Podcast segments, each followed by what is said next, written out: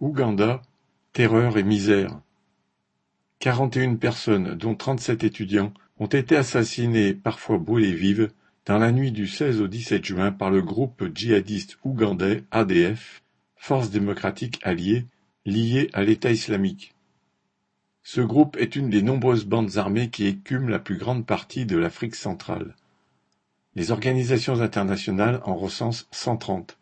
L'ADF existe depuis 1995. Il s'était alors constitué par la fusion de plusieurs mouvements d'opposition armés au président ougandais Yoweri Museveni, auxquels se sont amalgamés des soldats des forces armées zéroises reconvertis dans tous les trafics, ainsi que d'anciens membres de l'armée des génocidaires Hutus ayant fui au Congo. Opérant principalement à la frontière de la République démocratique du Congo et de l'Ouganda, l'ADF sème la terreur parmi les populations des deux pays. En février 2022, l'attaque par le groupe du village congolais de Kikura avait fait vingt morts. À la mi-mars suivante, une trentaine de personnes avaient été assassinées dans le Nord Kivu. Cinquante-deux personnes avaient été tuées dans six villages.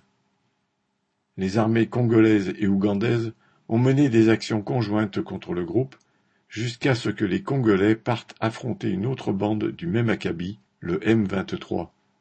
Mais de toute façon, les troupes régulières n'ont jamais été une protection pour les villageois.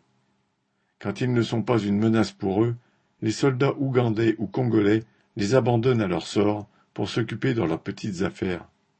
La contrebande de café, de bois et d'or est la principale source de financement des ADF. Et les officiers des armées officielles en sont un des maillons, au même titre que les tueurs des bandes armées. On estime que 90% de l'or extrait en RDC est exporté vers les pays voisins Ouganda et Rwanda pour y être raffiné et partir dans les pays du Golfe Persique. C'est à ce genre d'opération que se consacrent les dirigeants ougandais, chapeautés par le dictateur Yoweri Museveni, qui en est à son sixième mandat. Ils collaborent aussi avec Total pour obliger les paysans à quitter leurs terres sur lesquelles la multinationale pétrolière veut faire passer son gazoduc géant.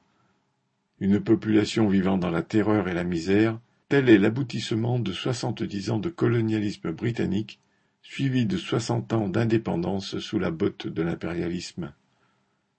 Daniel Mescla